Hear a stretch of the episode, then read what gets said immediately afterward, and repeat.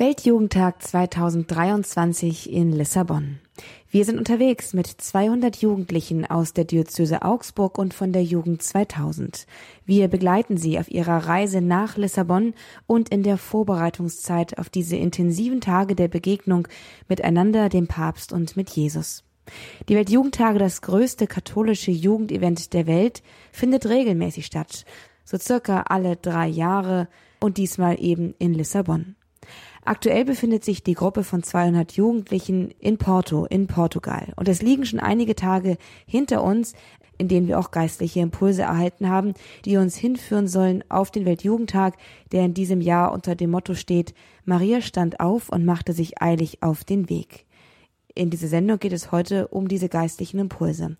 Was nehmen die Jugendlichen mit? Was nehmen wir mit? Mit nach Portugal im Gepäck, in unserem geistlichen Gepäck wie werden wir uns vorbereiten auf diese Tage der Begegnung? Schön, dass Sie mit dabei sind bei diesem Update zum 37. Weltjugendtag, den wir bei Radio Horeb und Radio Maria intensiv begleiten und Ihnen nach Hause bringen. Mein Name ist Astrid Mooskopf. Den Auftakt, den geistlichen Auftakt in Sarauz in Nordspanien, der ersten Station unserer Weltjugendtagsreise, den haben wir bekommen von Kaplan Roland Kichler. Er begleitet die Jugendlichen als einer von drei Priestern auf dieser Vorfahrt nach Lissabon und er hatte die Ehre, die erste heilige Messe in Sarauz in Nordspanien an der Atlantikküste mit uns zu feiern. Seine Predigt war eine Einstimmung auf die intensive und herausfordernde Zeit, so eine Art Trainingslager, das der Weltjugendtag auf jeden Fall von den Lebensumständen her für die Jugendlichen werden würde. Ich hätte eine Frage an euch und zwar, wer macht gerne Sport? Bitte melden, keiner muss was sagen. Okay, wer macht Sport im Verein? Wer war schon mal auf einem Trainingslager? Okay, das sind doch einige. Ich glaube, die wissen, von was ich spreche. Ich war auch fußballmäßig öfter mal auf einem Trainingslager.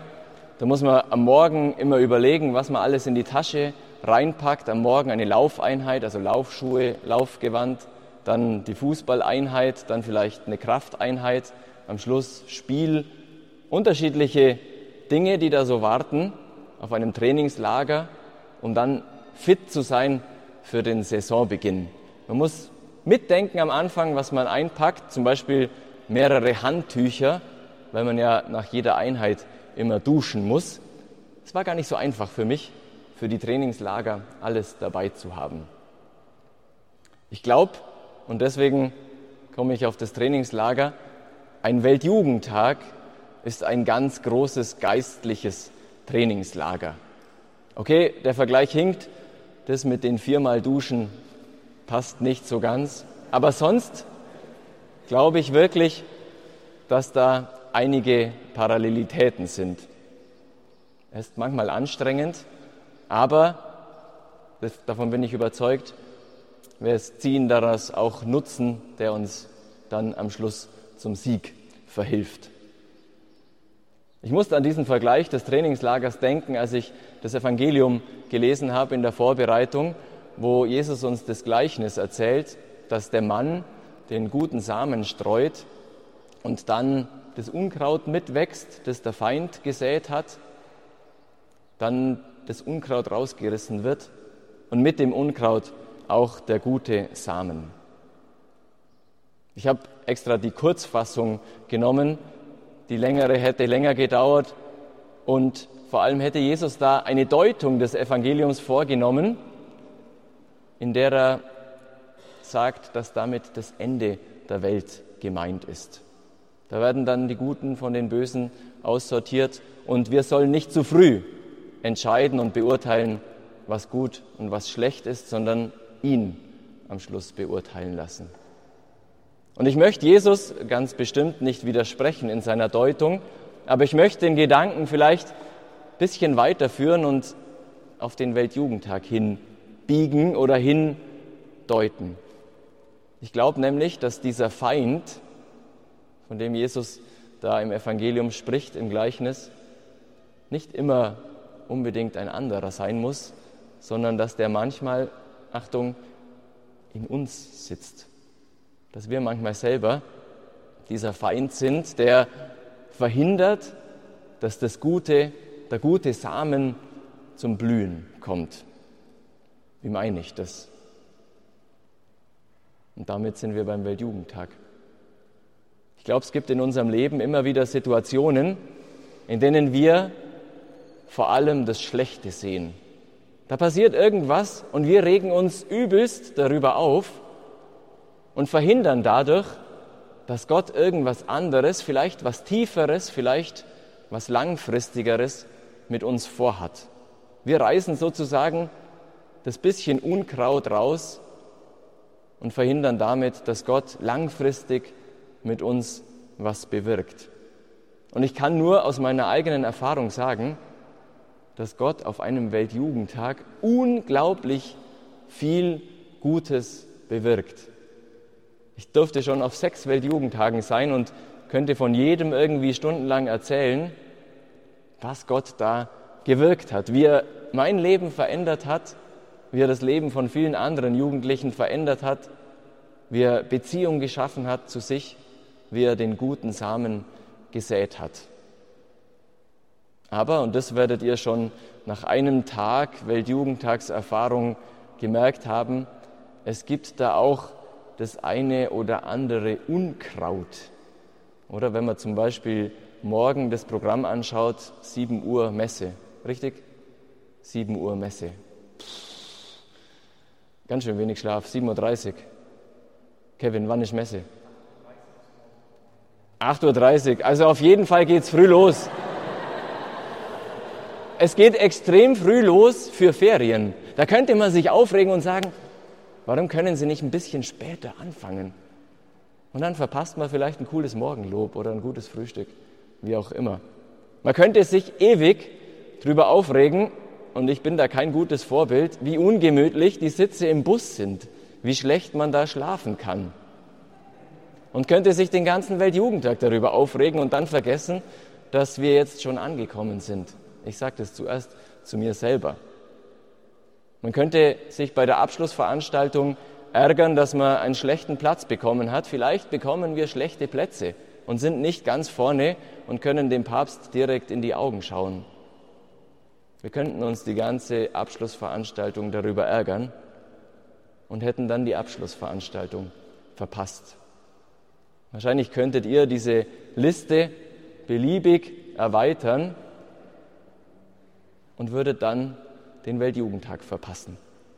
Wenn wir das Unkraut packen, rausziehen und uns am Unkraut aufhängen und damit die guten, langfristigen und vielleicht kleinen Früchte am Anfang, Samen, die Gott säen möchte in eurem Leben, in diesen Wochen auch mit rausziehen.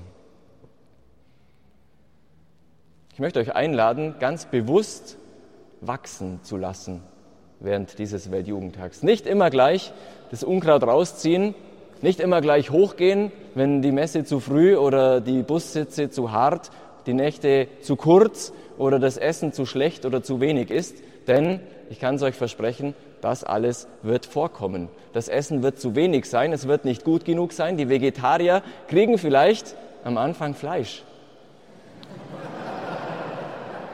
Soll passiert sein. Aber das hat keiner mit Absicht gemacht. Und ich habe es gut gefunden, dass dann, ich habe es wirklich gut gefunden, die Vegetarier den anderen ihr Fleisch abgegeben haben und so die Situation gelöst haben. Lasst uns während dieser Tage einen positiven Blick neu erlernen, einen positiven Blick für das unscheinbare Kleine, das am Ende groß wird, das Gott in diesen Tagen in eure Herzen legen möchte, lasst uns nicht das Unkraut überall suchen und rausziehen, sondern bewusst uns dafür entscheiden, den guten Samen, den Gott sät, wachsen zu lassen in diesen Tagen.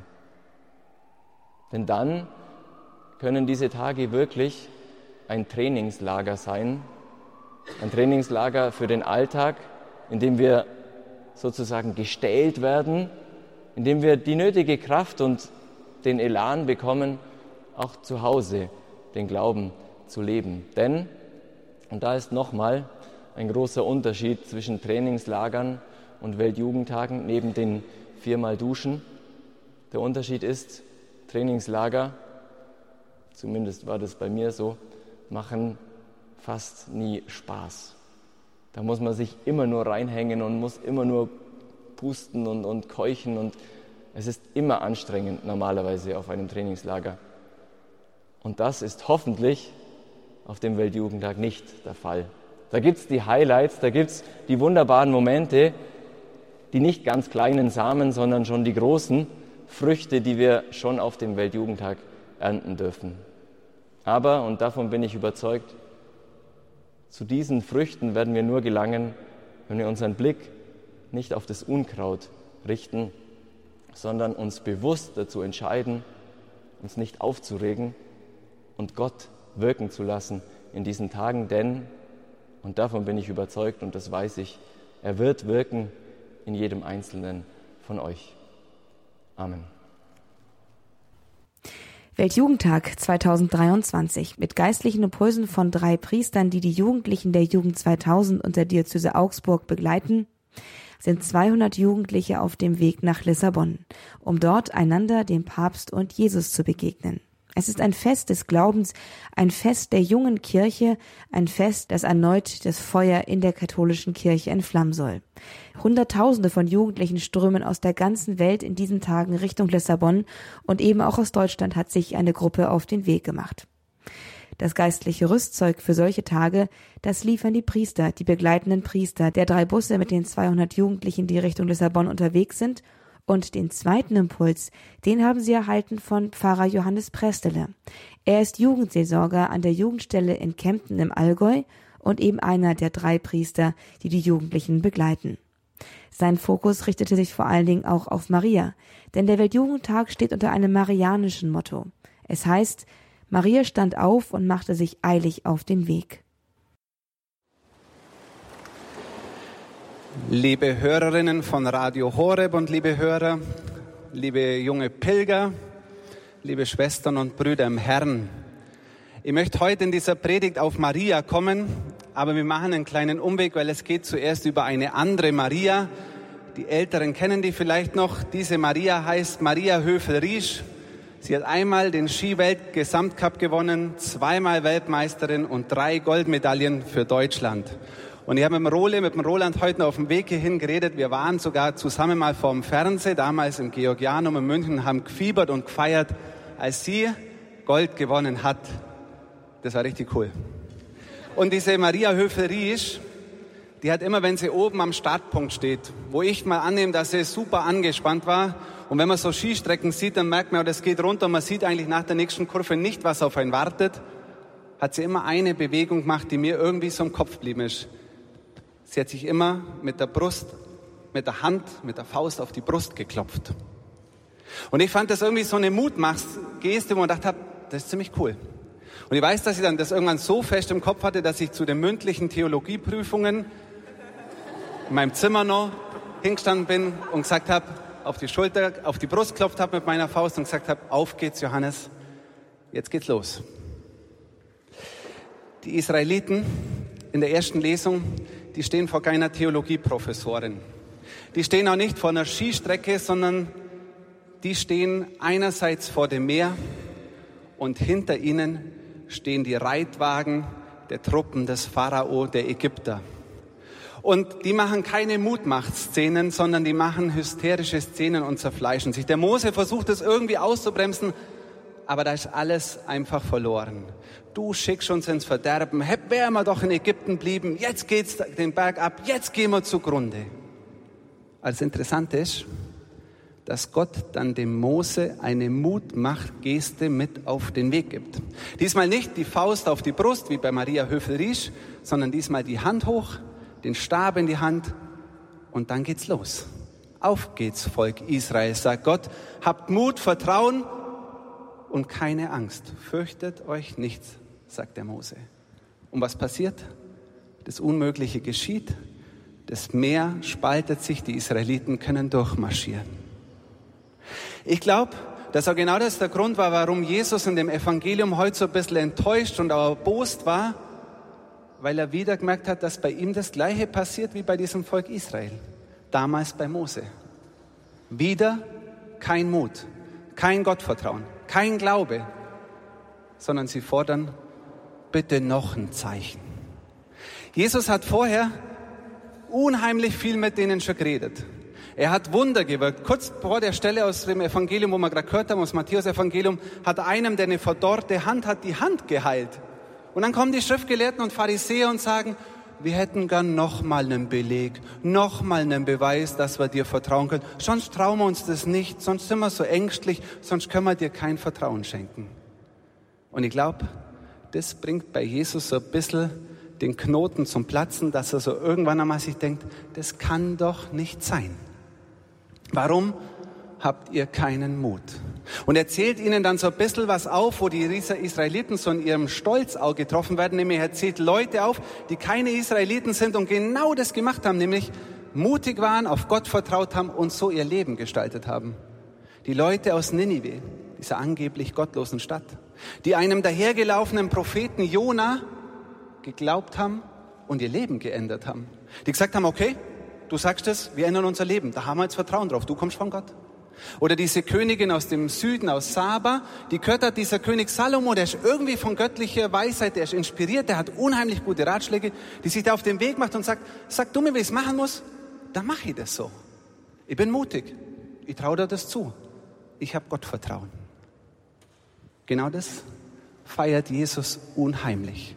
Und er weiß, dass uns Menschen das unheimlich schwerfällt bis heute. Darum sagt er ja dieser Generation, die eigentlich alles gesehen hat, ne? die Zeitgenossen von Jesus, die haben ja alles gesehen und können trotzdem nicht glauben, der wird kein anderes Zeichen gegeben werden als das Zeichen des Jona.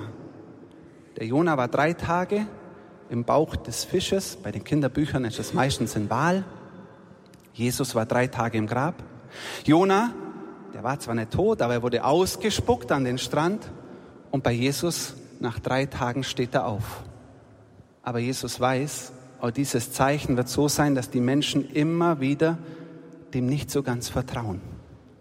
Ich glaube, das ist schon ein bisschen die Challenge bei uns, dass wir uns oft so wünschen, Jesus, gib mir noch mal ein Zeichen. Jesus, du musst erst dann, dann kann ich dir wirklich glauben. Jesus, und Jesus denkt sich nur, vertrau mir, fürchte dich nicht, sei mutig, auf geht's. Und ich glaube, das ist die Challenge, vor der wir stehen. In diesem Weltjugendtag und in unserem Leben. Jesus wünscht sich von uns, dass wir voller Vertrauen und mutig sind und aufbrechen. Ich glaube, Jesus hat so einen großen Wunsch, dass wir als Christinnen und Christen einfach die Menschen sind, die immer voller Mut vorangehen. Nicht ängstlich sind, sondern mutig mit Gott vertrauen, die Welt verändern und an ihn glauben. Aber das fällt uns schwer. Und ich glaube, dass das die Challenge ist, wo jetzt auch in diesem Weltjugendtag wir vielleicht so ein bisschen dastehen, dass wir uns das vielleicht vornehmen und sagen, Jesus, ich warte nicht auf das Zeichen von dir.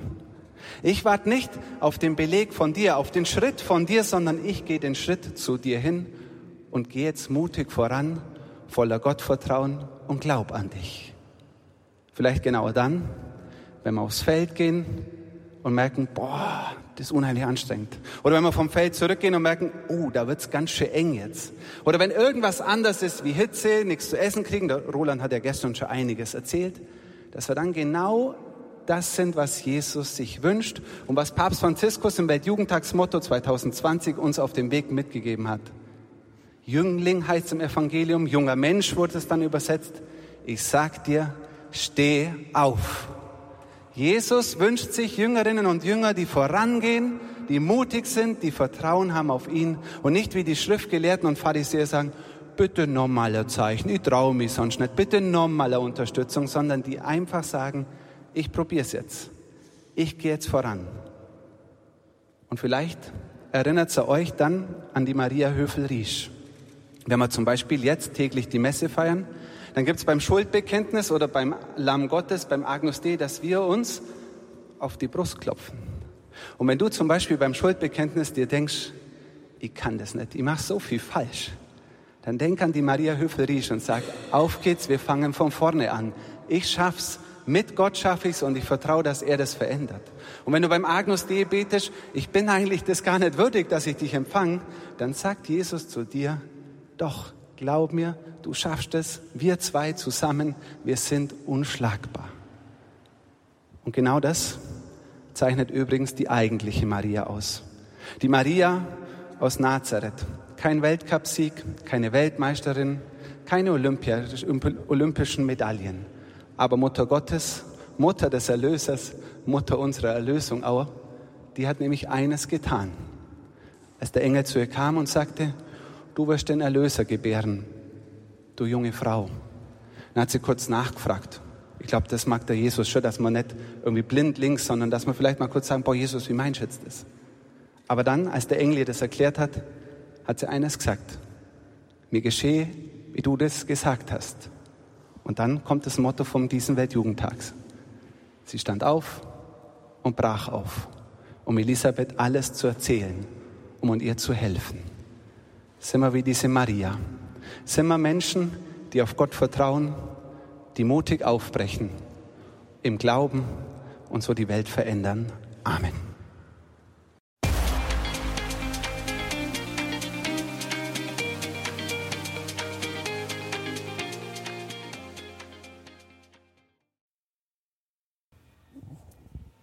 Mit den Jugendlichen unterwegs nach Lissabon zum 37. Weltjugendtag unter dem Motto Maria stand auf und machte sich eilig auf den Weg.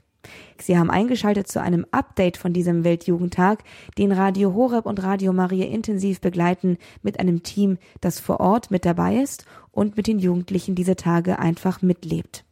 200 Jugendliche sind es, die unterwegs sind aus dem süddeutschen Raum, aus der Diözese Augsburg und von der Jugend 2000 und sie sind auf drei Busse aufgeteilt. Drei Busse und bei ihnen sind drei Priester.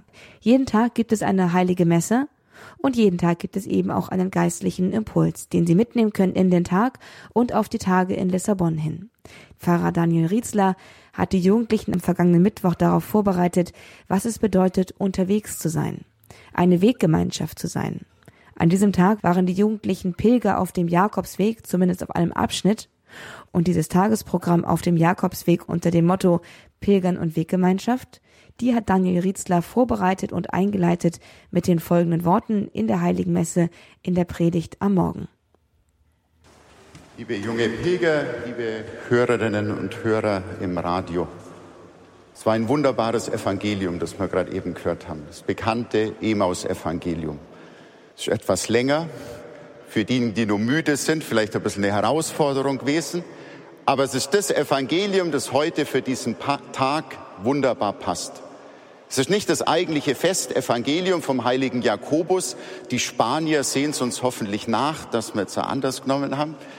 Aber es ist so das Evangelium, das jetzt heute für unseren Pilgertag auf dem Jakobsweg ja, wie so die Faust aufs Auge passt. Für mich persönlich, muss ich sagen, ist es eines der schönsten und wichtigsten Evangelien, das mir wie kaum ein anderes geholfen hat, das Wort Gottes mit meinem Leben in Verbindung zu bringen, das mir immer wieder Mut gemacht hat. Aber bei all dem gibt es eine große Gefahr, dass man dann, wenn man darüber predigen soll, die Kurve nicht kriegt. Von dem her bin ich jetzt ganz froh, dass zwei befreundete Mitbrüder da sind, die dann schon an entsprechender Stelle husten oder räuspern werden, nicht, weil der Roland ein bisschen was abbekommen hat von der Klimaanlage und nicht deswegen, weil der Hannes gestern beim Lobpreiskonzert so laut mitgesungen hat, sondern weil ihr dann vielleicht langsam zum Ende kommen sollt. Was macht jetzt dieses Evangelium? Die Probe hat funktioniert. Was macht jetzt dieses Evangelium, das wir gehört haben, so besonders? Ich würde sagen, vor allem das, weil es uns mit den unterschiedlichen Bildern so sehr hilft, unseren Glauben mit unserem Leben in Verbindung zu bringen. Ja, ich würde so sagen, dass dieses Evangelium ein ganz verlässlicher Kompass ist, um seinen Lebensweg zu finden. Nicht nur dort, wo wir uns vielleicht aufverlaufen haben, wo wir in die falsche Richtung unterwegs sind, sondern so, wo du merkst in deinem Leben, du sehnst dich danach, deinen Weg zu finden. Deinen ganz persönlichen der nicht der Weg ist von deiner Nachbarin, nicht von deinem Freund, deiner Freundin. Wir glauben an einen einzigartigen Gott, der mit jedem von euch und uns seinen Weg gehen möchte. Und genau das sehen wir im Emaus-Evangelium auch, wie Jesus mit Menschen einen Weg geht. Ich weiß nicht, vielleicht kennt manche von euch das Evangelium noch von ihrer Erstkommunion. Das ist so der Klassiker, Emaus-Evangelium. Kann sich der ein oder andere dann erinnern? Eure Erstkommunion, ein paar ja, gar nicht so viele, bei manchen ist halt auch schon länger her. Bei der Erstkommunion, wunderbar, Kinder hinzuführen an die Erstkommunion mit diesem Evangelium. Ich habe vor kurzem einen Jugendgottesdienst gehabt, wo eine Jugendliche dabei war, die einige Wochen und Monate vorher ihren Vater beim tragischen Sportunfall verloren hat. Die hat sich dort schon einbringen können. Und die hat auch in Verbindung mit diesem Evangelium gemerkt, da steckt Hoffnung drin, auch für mich in so einer schwierigen und leidvollen Situation. Ich habe vor ein paar Wochen eine Hochzeit gefeiert. Das war richtig cool, weil die haben genau dieses Evangelium rausgesucht. War dann auch alles nochmal ein bisschen länger bei der Hochzeit, haben wir ein paar danach dann noch gesagt. Aber wie wunderbar. Dieses Brautpaar hat an diesem Evangelium gemerkt, da können sie erkennen, wie Jesus sie miteinander ihren Weg geführt hat. Liebe jungen Pilger, schau mal rein in dieses Evangelium. So, genau, drei, drei Momente, auf die ich hinweisen möchte. Das erste, wie geht's los? Jesus geht mit. Jesus redet am Anfang gar nicht so viel. Und eines, was ziemlich cool ist, Jesus geht zunächst mit den äußeren Weg, obwohl es eigentlich der falsche Weg ist, den sie gehen. Die gehen wieder zurück in ihr altes Leben, das Vertraute, das, was sie kennen. Obwohl sie eigentlich hinaus sollen und verkünden, dass Jesus auferstanden ist. Jesus geht manchmal äußere Wege, wo auch wir in die Irre gehen, geht er zunächst mit. Und dann aber dadurch was auf den Weg zu bringen, wo wir innerlich nochmal neu unseren Weg finden können. Jesus fragt am Anfang nur zwei Fragen, stellt sie ein bisschen dumm, aber wir wissen, was bewegt die Jünger, was treibt sie innerlich um, was beschäftigt sie. Genau das ist so entscheidend auch für unser Leben. Wir glauben an einen Gott, der mitgeht, der fragt, der ein ehrliches Interesse hat, wie es uns geht, wie es uns geht. Und der es liebt, es zu hören, was uns innerlich beschäftigt und bewegt. Dir zu. Dir hört zu. Ein paar Sätze ihnen sagen. Jesus trifft dann immer ins Schwarze. Das zunächst auch in der neuen Übersetzung gar nicht geschrieben wird. Da heißt es, ihr Unverständigen, deren Herz immerfort träge ist. Ja, so ein bisschen an den Bildern gesprochen, die wir auch hatten.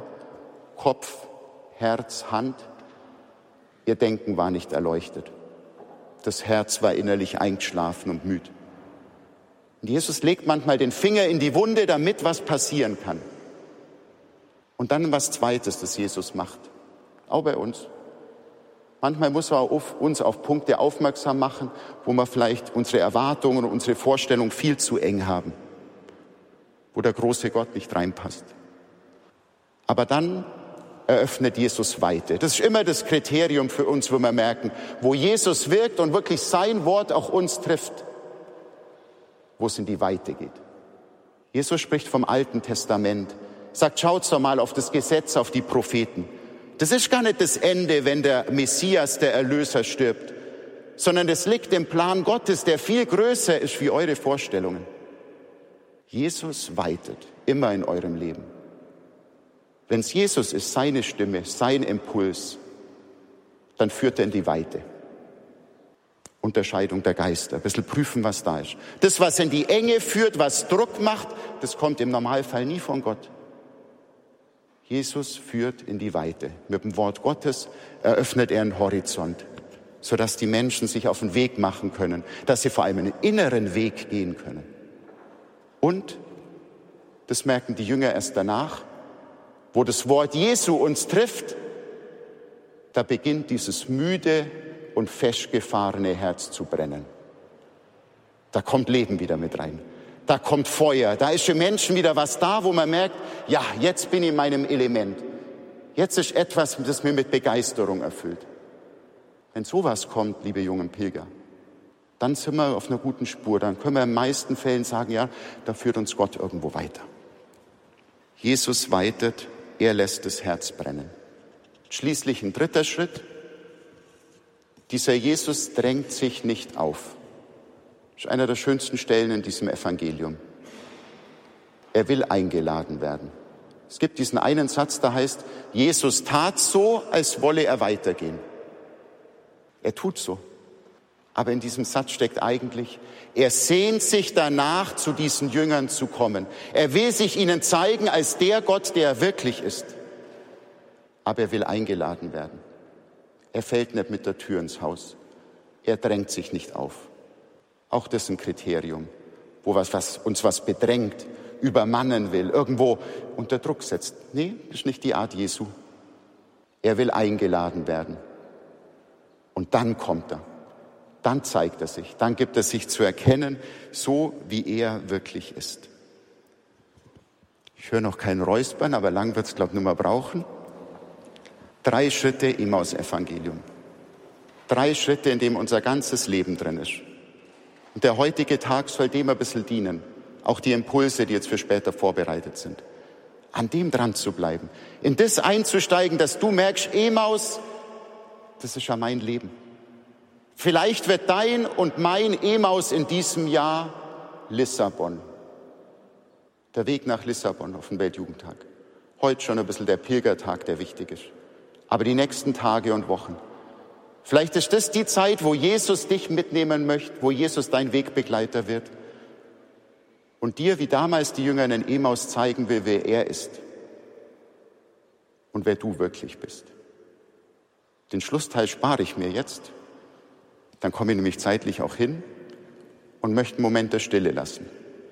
Dich einladen, dass du deine Augen vielleicht jetzt zumachst, dass das ein oder andere vielleicht mal so nachklingen lässt. Jesus vielleicht das bringst, wo deine Hoffnung irgendwo vielleicht auch enttäuscht ist. Aber dass ihm auch die Offenheit bringst und ihn einlädst, Jesus sei du mein Wegbegleiter, schenk du mir mein Emaus-Erlebnis in diesen Wochen. Und wenn dir das alles zu schwer fällt, wenn du noch zu müd bist, dann bete einfach wie die Emmaus-Jünger. Bleibe bei uns, Jesus. Bleibe bei mir in meinem Leben. Führ du mich meinen Weg. Gib mich dir zu erkennen, dort, wo du dein Wort zu mir sprichst, wo ich dich empfange in der heiligen Kommunion. Lass mir die Augen aufgehen, damit ich den Weg ins echte, ins befreite Leben finde. Sind auch Sie unterwegs auf dem Weg nach Lissabon zum 37. Weltjugendtag? Wir sind dabei. Radio Horeb mit einem Team aus Technik, Kamera und Redaktion begleitet 200 Jugendliche dorthin zu dem größten Jugendfest der katholischen Kirche, einem Fest des Glaubens, der Gemeinschaft und der Begegnung miteinander, dem Papst und mit Jesus. In solche Tage kann man nicht einfach hineinstolpern. Man kann nicht einfach aus der Arbeit ausbrechen, die Schule kurz beiseite lassen und mal eben zum Weltjugendtag reisen. Also man kann es, aber besser ist es, sich darauf vorzubereiten. Die 200 Jugendlichen, die wir begleiten aus dem süddeutschen Raum, aus der Diözese Augsburg und von der Jugend 2000, die bereiten sich intensiv auf diese Tage in Lissabon vom 1. bis 6. August vor. Mit einem Vorprogramm, mit einer Vorfahrt, die sie über Nordspanien und Portugal in die Hauptstadt Portugals führt, nach Lissabon. Diese Vorbereitung ist eine Mischung aus vorbereitetem Tagesprogramm mit geistlichen Impulsen und heiligen Messen. Die drei Priester, die die Jugendlichen auf dieser Vorfahrt begleiten, feiern jeden Tag mit ihnen die heilige Messe und sie geben ihnen in dieser Feier einen Impuls mit eine Wegzehrung sozusagen, die ihnen hilft, sich auf die Tage in Lissabon beim Weltjugendtag vorzubereiten. Wir schauen uns diese Impulse, diese Predigten in dieser Sendung einmal genauer an, beziehungsweise wir lassen sie mal intensiv auf uns wirken. Die folgende Predigt hat Kaplan Roland Kichle in Porto gehalten. Hören wir mal, was er den Jugendlichen im Rahmen der Tage der Begegnung in Porto mit Blick auf den Weltjugendtag 2023 in Lissabon zu sagen hatte. Dear friends from Portugal, unfortunately, I didn't prepare the homily in uh, English. So I propose the people from Germany, the youth, will explain you afterwards, after the Holy Mass, what I said, so that they have to hear what I say, okay? If you sleep now, please don't sleep too loud. After the homily, we will meet.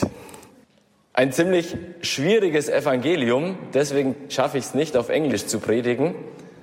Aber ich glaube eins, über das es sich lohnt nachzudenken. Als Kind habe ich dieses Evangelium eigentlich nie gern gemocht, denn ich fand es total unfair. Oder? Da heißt doch, denn wer nicht hat, dem wird auch noch weggenommen, was er hat. Und wer hat, dem wird auch noch dazugegeben, sodass er in Überfülle hat. Eigentlich fand ich das total unfair. Normalerweise sollte man demjenigen was geben, der nichts hat, und der, der was hat, sollte ein bisschen was abgeben. Aber ich glaube, ein Schlüssel im Verständnis liegt darin, wenn wir das ein bisschen genauer anschauen, was da steht. Da steht nämlich nicht, wer nichts hat, dem wird auch noch weggenommen, was er hat, sondern wer nicht hat, dem wird auch noch weggenommen. Also nicht nichts, sondern nicht. Ein Buchstabe, aber ich glaube, ein ziemlich großer Unterschied. Denn das zeigt, dass es nicht materiell zu verstehen ist. Nicht nichts hat er, also kein Geld, kein Haus, kein gar nichts, sondern er hat nicht. Es bleibt die große Frage, ja, was hat er denn nicht, dass ihm auch noch weggenommen wird, was er hat? Wenn wir den Kontext dieses Evangeliums anschauen, dann geht es ja um die Gleichnisse. Jesus spricht immer in Gleichnissen und wir würden uns manchmal wünschen, lieber Jesus, jetzt, jetzt sag doch mal klar, was du meinst. Nicht immer so in Gleichnissen, dass wir mitdenken müssen. Sag uns doch, wo der Hase läuft und wir Bescheid wissen. Aber ich glaube, so denkt Jesus nicht.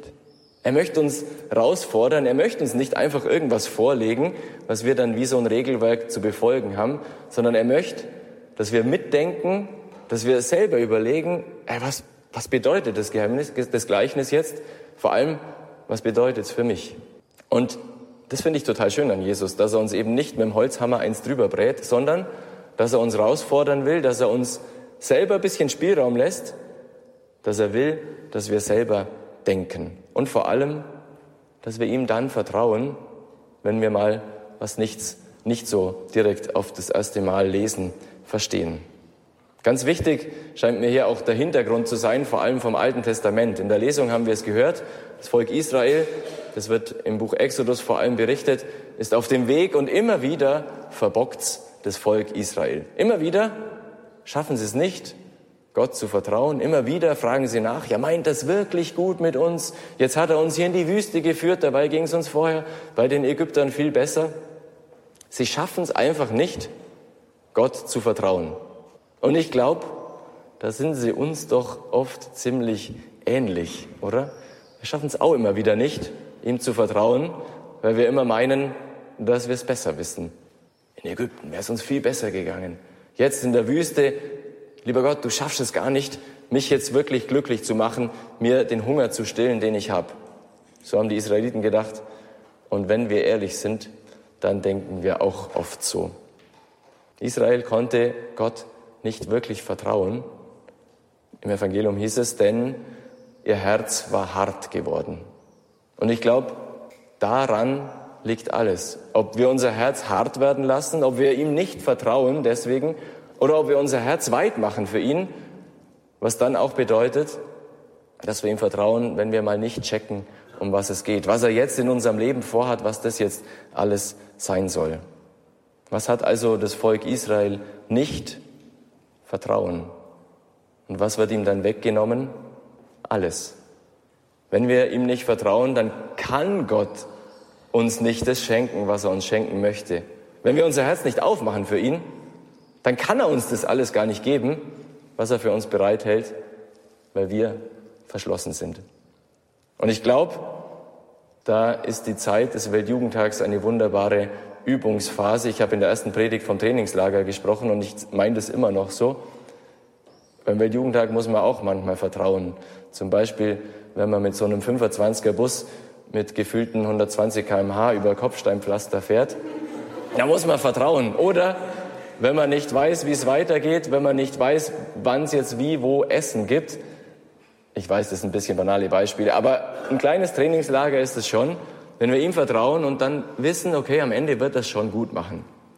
Was haben sie nicht? Und ihnen wurde alles weggenommen. Vertrauen. Aber viel wichtiger, wie ich finde, ist nicht diese negative Richtung.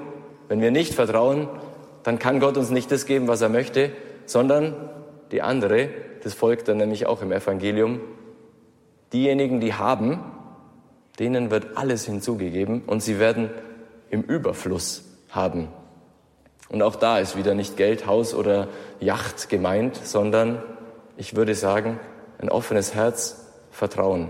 Wenn wir Gott nämlich vertrauen, dann will er uns alles geben. Dann hält er nichts zurück, dann kann er gar nichts zurückhalten, weil unser Herz dann geöffnet ist für ihn und er uns beschenken kann. Voraussetzung, dass wir ihn lassen und dass wir nicht sagen, ey lieber Gott, in Ägypten war es viel besser. Hier sind wir in der Wüste und du schaffst es nicht, uns zu essen zu geben. So haben die Israeliten gedacht. Und lass uns anders denken. Lass uns voll Vertrauen ihm entgegengehen in diesen Tagen des Weltjugendtags, aber auch in unserem ganzen Leben. Lass uns nicht unser Herz verschließen und hart werden, sondern machen wir unser Herz weich und weit und groß, dass er uns wirklich geben kann und im Überfluss geben kann. Bitten wir Gott, dass es uns gelingt, in diesen Tagen, in unserem ganzen Leben, so zu leben, dass wir dann von ihm alles im Überfluss geschenkt bekommen. Bitten wir ihn, dass es uns gelingt, zu vertrauen, denn Vertrauen, und damit komme ich zum Ende, Vertrauen kann man nicht machen. Das ist keine Methode oder so, jetzt vertraue ich mehr. Vertrauen kann man nur wollen in der tiefen Gewissheit, dass Gott es schon gut mit uns meint. Und das war die Erfahrung, die Israel am Schluss gemacht hat. Und die Erfahrung, die wir auch in unserem Leben, denke ich mal, schon so oft gemacht haben. Wir sind gestern auch heil von der Busfahrt auf Kopfsteinpflaster nach Hause gekommen. Wir hatten einen wunderbaren Abend. So oft in unserem Leben durften wir das schon erfahren und von Gott bestätigt bekommen. Wenn wir ihm vertrauen, dann wird er uns alles geben und wir werden in Überfülle haben. Amen. Das ist das geistliche Rüstzeug der Jugend 2000 und der Jugendlichen der Diözese Augsburg hin auf den Weltjugendtag 2023 in Lissabon. Dort feiert die Kirche, dort feiern die Jugendlichen der katholischen Kirche den 37. Weltjugendtag und sind bereits seit einer Woche unterwegs. In diesem Vorprogramm werden sie begleitet von drei Priestern. Mit ihnen feiern sie täglich die heilige Messe und bekommen geistliches Rüstzeug mit, das sie vorbereitet auf diese Tage des Treffens miteinander mit dem Papst und mit Jesus in Lissabon. Auch wir von Radio Horeb und Radio Maria sind mit dabei, mittendrin in diesem Trubel von Vorfreude, Erwartung, reichen Erlebnissen und langen Tagen. Wir übertragen Ihnen all diese Events der Jugend 2000 und der Jugendlichen der Diözese Augsburg im Radio und lassen Sie teilhaben, bereits jetzt am Vorprogramm auf den Weltjugendtag hin. Und damit geht es natürlich auch in den nächsten Tagen weiter. Alle Übertragungen und alle Sendungen rund um den Weltjugendtag, die bisher gelaufen sind, die finden Sie auch auf www.horeb.org zum noch einmal nachhören. Es lohnt sich darüber auch intensiv in das Programm der Jugendlichen einzutauchen und sich selbst auch ein Stück weit mit vorzubereiten, denn der Weltjugendtag, der kommt durch Radio Horeb und Radio Maria direkt zu Ihnen. Seien Sie vorbereitet mit Radio Horeb und Radio Maria und dem Programm, das wir Ihnen nach Hause bringen. Ich verabschiede mich derweil von Ihnen, wünsche Ihnen noch einen gesegneten Tag, viel Freude mit dem Programm vom Weltjugendtag und dem Programm bei Radio Horeb und Radio Maria. Mein Name ist Astrid Mooskopf. Hier ist Radio Horeb live vom Weltjugendtag.